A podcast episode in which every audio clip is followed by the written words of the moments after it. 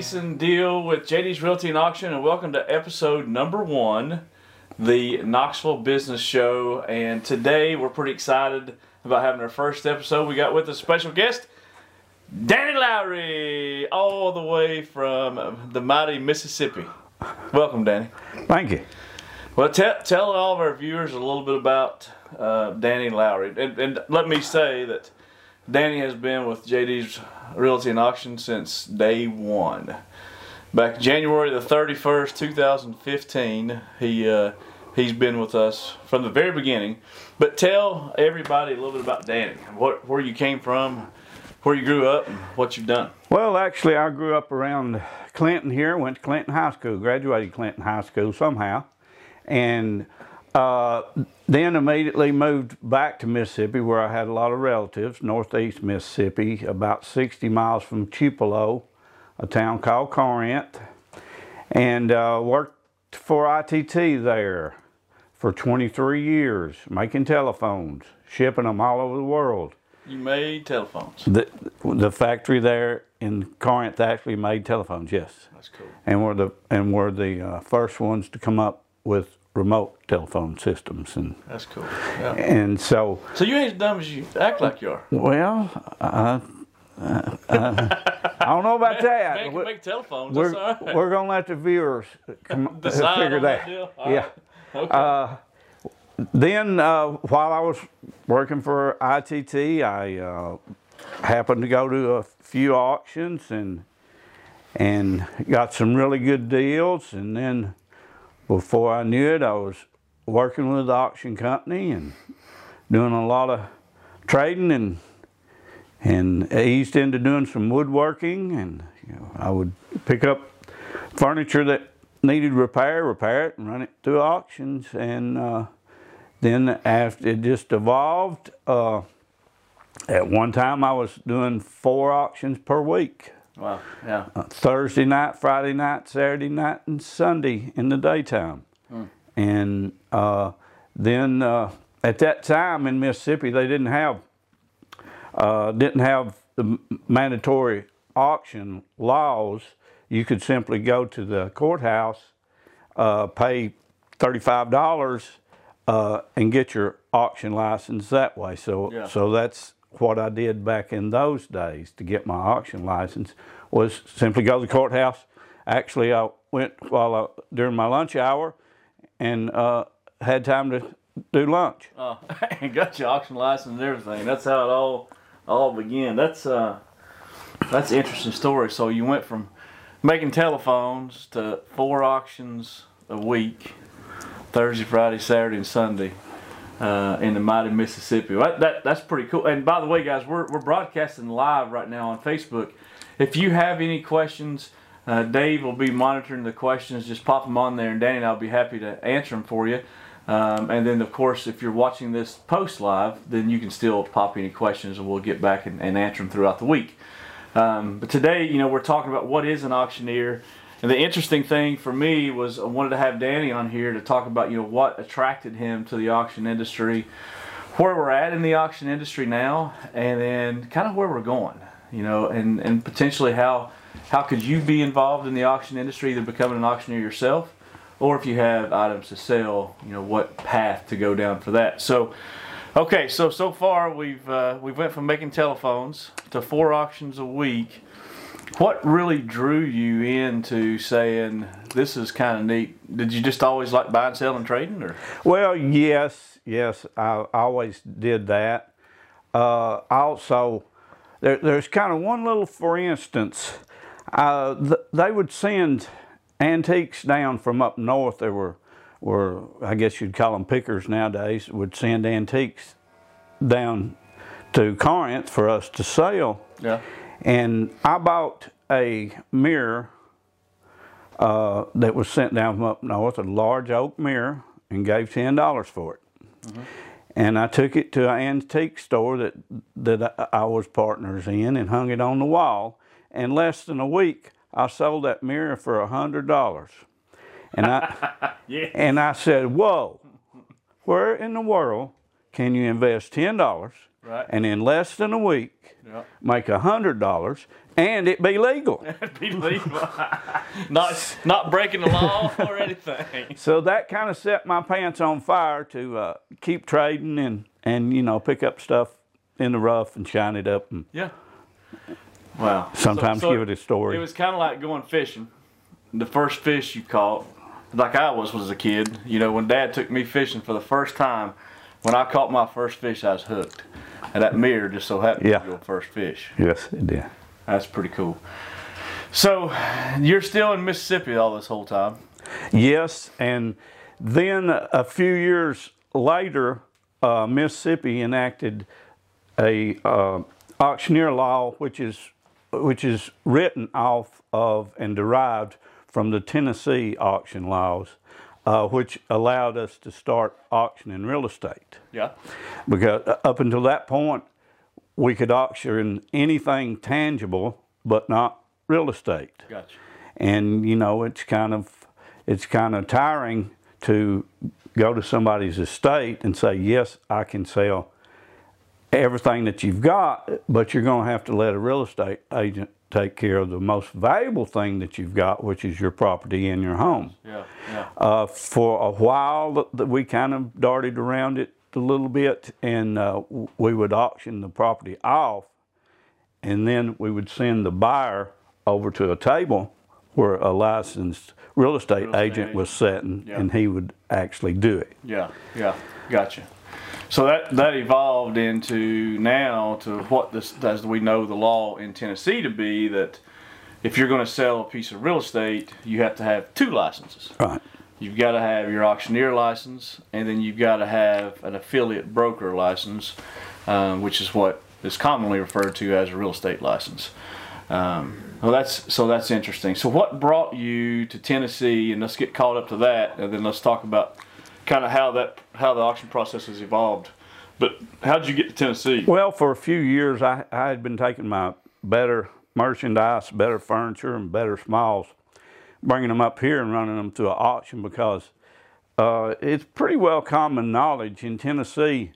The further east you go, the better prices you get. I don't know if it may be kind of tied into Smoky Mountains and so many tourists coming in up there, you know, wanting wanting trinkets and antiques to take back home with them. But anyway, it was pretty well common knowledge. The further east you got in Tennessee, the more it was going to bring.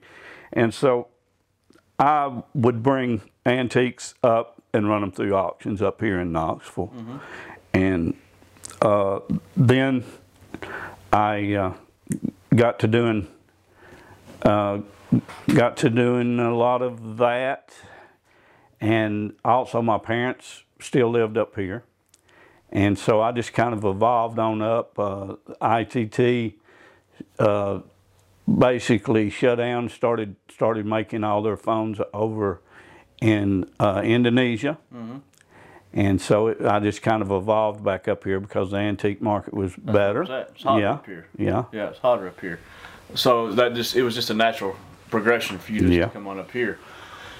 That's interesting. Um, you know, and this since this is our first episode, I'll tell um, our our viewing audience here a little bit about myself. I think most of you probably know if you're if you're watching this, if you've been following us. I spent 20 years in the army, and um, decided to retire there about five five and a half years ago. And as a kid, I used to go to auctions with my grandpa and he would take me and and uh, just you know I I don't know I can't really remember ever buying anything, but I always thought that was just the neatest thing. A guy up on stage saying, hey, five now ten, what if it ten now fifteen now twenty, gonna be twenty five now thirty now 35. and I thought you know that guy everybody's watching him, and as a kid you know you'd like to be center of attention anyway. You know, so I thought, boy, that'd be neat to do that one day. Yeah, it's a show. It's just a big show. It, Yeah. it is. It's an entertaining show, and that person is a showman. And at at the time, uh, about four years before I retired, it was time for me to get my master's degree. And when I was getting my MBA, I had to do a project um, over. I actually picked a casino to do the project over, our final analysis project. But ultimately, it was about a business that we were going to start. So I had to do a business plan, a marketing plan, and I just picked an auction company that that's what we were going to do. And this was, it was maybe maybe it was by accident. I don't know if it's. I guess it was God's plan that it was meant to be. And then when I was at Fort Stewart uh, down in Savannah, I met a, a friend of mine who ran at that time Savannah Auction Exchange. And I don't even know if I ever told you this, but um, Natalie and I started going to that auction. And you know, I just called him. I said, "Hey, if you need any help, I'll help you." I'll do whatever you want, you know you need. I'll just hold up the items. I just want to be involved. Yeah, somehow. that's how you get started. Yeah. Like don't pay me anything. I don't want any pay. I just want to be there and be involved and see what the back end looks like, the other side, not sitting in the crowd. Yeah. And of course he said, "Yeah, that'd be awesome. Thank you very much. Come on down." And and uh, we went from that to you know we brought him online. We helped him figure out a process to get his auctions online. And then Natalie, she ran the, the online portion of it. I was holding up the items. And I finally decided it was time to go to auction school. Because it was time for me to be up on stage instead of holding the items up. And my first ever item that I ever sold uh, down there, which I'm going to ask you this, so be thinking about it if you can remember back that far. My first ever item, Michael, he put me up on stage and it was a used mattress. And it was nothing but springs, is all it was. And I thought it was a joke. You know, who in the world is going to buy an old 1920s mattress that didn't even have any mattress? It's just the you know the, The metal- box the, springs. the box spring. Yeah. But here them boys drag it out and they calls me up on stage and I'm nervous as all can be. Now mind you, I have briefed thousands of men before in briefings. I've been in front of people, but I'm still nervous. You know, it's my first time. I get on stage and here they drag this mattress thing out and I'm thinking, gosh, this ain't gonna bring nothing. My first ever item is gonna be a no sale. I'm like, oh, it's, it's gonna be horrible. I get up there and I start this thing at five dollars, and there was 40 hands went there.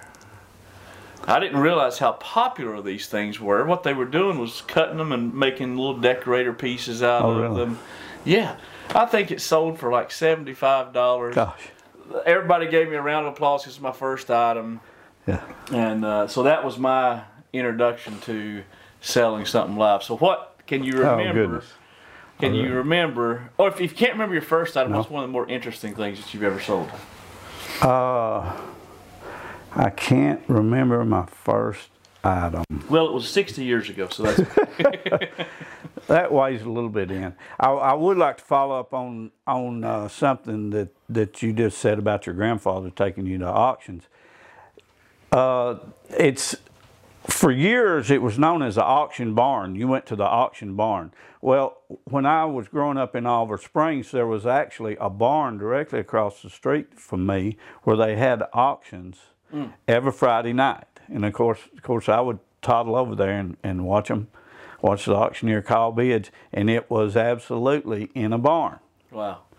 And, In a barn. Yeah, that's awesome. and the barn st- is still there today. Yeah? Yeah. Huh. But uh, as far as my first item, I really can't remember uh, what my first item was. That's okay. We'll come. We'll come back to that. Think of something interesting. What I'd really like to, to shift gears on is, you know, I've I've only got experience of holding an auction in the last five years. That's as far as my experience goes. Um, and so my entire time that I've been in this industry, the online portion has been a must-have. Like you have to be online if you're going to get prices and if you're going to get the reach that a lot of these clients need. Um, whether it's a, a piece of art, whether it's a case pocket knife, or whether it's a, a you know a silver coin, or whatever the case may be. Now, I'm, there's certainly arguments that well, if you if you have a knife collection, you can still have a live auction and get a lot of good bidders, and I completely agree with that. I think that's that's an accurate statement. But I don't think you could sell 10,000 case knives and continue to have the same the same price as if you could if you were doing it online and selling it online because we have so much, you know, a, a, such a higher population of bidders. So I've only known online. How have you seen the evolution of and like and I I feel like you didn't really kick and scream whenever I brought you to the online world. You know, it just kind of happened for you. But I'd love to hear your thoughts on that. Well, the when you gave me that phone call that day and says, "Why am I paying all this rent on this auction house when when we're going to start selling online mostly?" Uh, I thought, well, how can you have an auction without an auction barn? Right. You know, it was, was what hit me first. But no, I, I had confidence in you, and I, I went along with you, and, and it's turned out very well, and it's turned out even better now that we're in the mess that we're in now with the virus and Oh, everything. gosh. Yeah. I mean, can you know they've limited the crowds to ten. 10. Now, if we had a live auction running every week like we used to, Right. uh, talk about in between a rock and a hard place. Right. And guys, I only what's today? Today's March the what 18th, something like that, 17th. Um, eh, for, we're in 2020 because this this video will be on for the next 25 years. You can go back and watch this. Right now, what's going on is, is obviously if you're watching live, you, you understand this. The coronavirus is this is the coronavirus of 2020. It's happening, and Danny's absolutely right. With the live auction, we would have 150 people what would we do if we had an auction and today's Wednesday, if we had an auction scheduled for three days from now on a Saturday, we would be, uh, we'd have to cancel it. Absolutely. We absolutely would have to cancel it and, and we'd have to cancel it until the, we don't know when. And we have consigners and clients that need to sell, but they can't sell because we can't have an auction.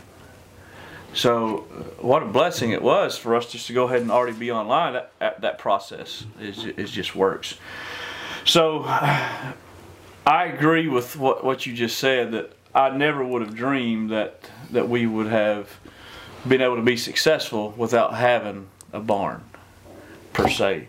Um, so that's kind of where we're at now. Um, what I'm curious to, to hear from you, and I've got my own opinions, and I'll, I'll talk about that in a minute, is where do you think we're going? You know, and I named this company JD's Auctions in case Jacob Deal, my little seven year old, decided to take over it one day. You know, when when Jed is, I don't know, 30 years old, and 25 years from now, I'll be too tired and I'll be pushing you around in a wheelchair. you know, what do you think this business is going to look like? Wh- Where do you think we're going with this? Well, I- don't they call it nepotism? I went to a, a, uh auction class one time, and the teacher got up there and says, "I'm going to write a book, and it's going to be called Nepotism in the Auction Business." Because every auctioneer that I know, his children have followed him right, right into the business, more so than any business Yeah. that that I can think of Yeah, yeah, and uh, but you know they which I've seen it too but they can start at such a small age even Right. I mean we've even already had Jed hold up things Oh, yeah. you know it's just entertainment for the for the Right. people yeah. and uh, Yeah. Do you think that we'll be able to recognize the process? I mean, the auction industry, for those of you who don't know, it's the second oldest profession in the world. And I think we all know what the first oldest profession is the unspoken, which we don't even need to mention. Um, but as the second oldest profession in the world, it's pretty much stayed the same up until Yes. 94 yes when eBay came along. Yeah. Then it was a different way of, of, of doing things. Now there was always the, you know, I don't know if you know this, you heard it, but there used to be mail outs where people would mail a catalog and then you could fill in your bid and mail it back in, and then you could get on the phone and do a last minute phone bid. That was revolutionary. And then our world changed when the internet happened. Our, everything got flipped on its top. Yeah. So, do you think that you and I will be able to recognize this industry in 20 years, or is it? probably not uh, there will be be things pop up that we couldn't imagine just like we couldn't imagine the internet 20 years ago Right, right. uh, there will be things pop up. Uh, are you familiar with how the uh, how the auction industry got started in America? I am, but you might want to tell our viewers. Yeah. It, it was started in the during the Civil War, during the Reconstruction, when the uh, Northern troops came down. They confiscated everything mostly out of the mansions, would throw it out in the yard, and that's where the title of colonel comes from.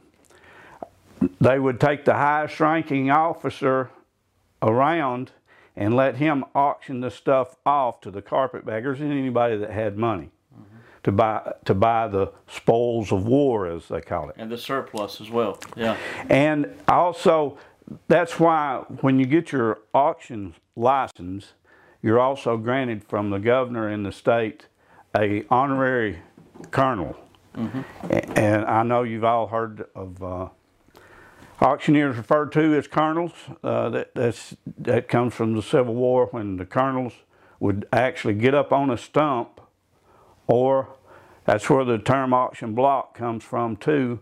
Uh, they would drag around a block of wood, a stump, with them, stand on it where they could identify their bidders and see the crowd and sell items, piles of spoils of war Yeah. for for the uh, government. Yeah, which which clearly articulates that this service and this particular industry is always going to be needed.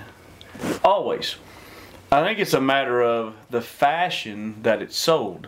Certainly, excess property from Afghanistan and Iraq, I've seen it. I know what it looks like, and I know how much of it there is.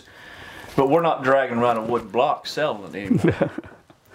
we got online platforms and Yeah. we're selling online. I've got a theory that in we're only about 15 years away from what I'm going to describe to you next.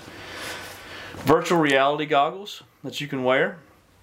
That when we sell an estate, I am confident that people will be able to put their virtual reality goggles on at home and walk around in that house and see from room to room what they want to bid on, identify it, and then by voice recognition say, I'd like to bid on this piano for $125. And it will automatically register their bid for $125. I'm confident that we're moving in that direction. Now the technology is getting close. Now there's not a bunch of people that are that are working with VR, you know, two or three times, two or three hours a day, other than kids playing on virtual reality video games. Um, but gosh, it's going to be fun to watch this industry and how it's going to evolve and how it's going to grow. And, uh, and that's what we're all about here is being innovative and trying to be front runners of, of how this evolves. Well, Danny, we should probably close it up for today. Um, Okay. You got any final final thoughts? No, just follow us, keep up with us. We're going to be having some interesting things to sell, some one of a kind things to sell, and just keep up with us and we'll have a good time. Guys, thanks for watching. We appreciate you.